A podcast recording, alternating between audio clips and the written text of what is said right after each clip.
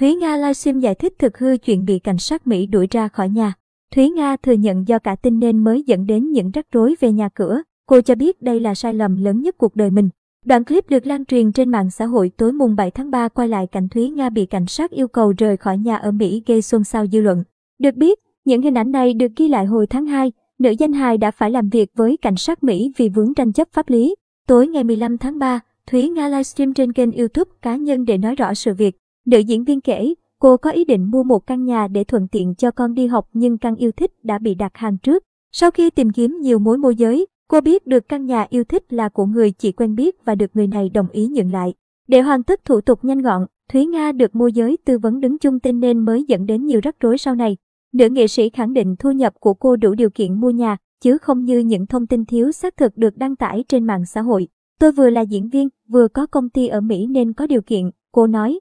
Vì mua nhà với mục đích để ở chứ không phải kinh doanh bất động sản kiếm lời nên Thúy Nga bỏ tiền sửa chữa nhà cửa và thi thoảng mới ghé qua.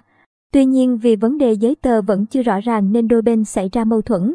Trong một lần về thăm nhà, nữ nghệ sĩ bất ngờ và tức giận khi thấy người môi giới đã làm hợp đồng cho thuê.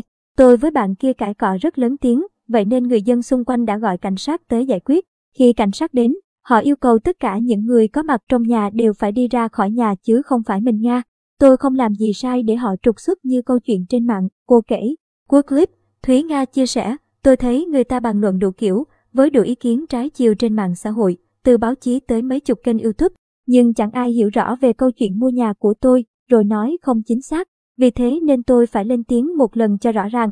Người ta mua nhà ai cũng bình an, không hiểu sao riêng tôi cứ đụng đến nhà cửa là có nhiều vấn đề xảy ra.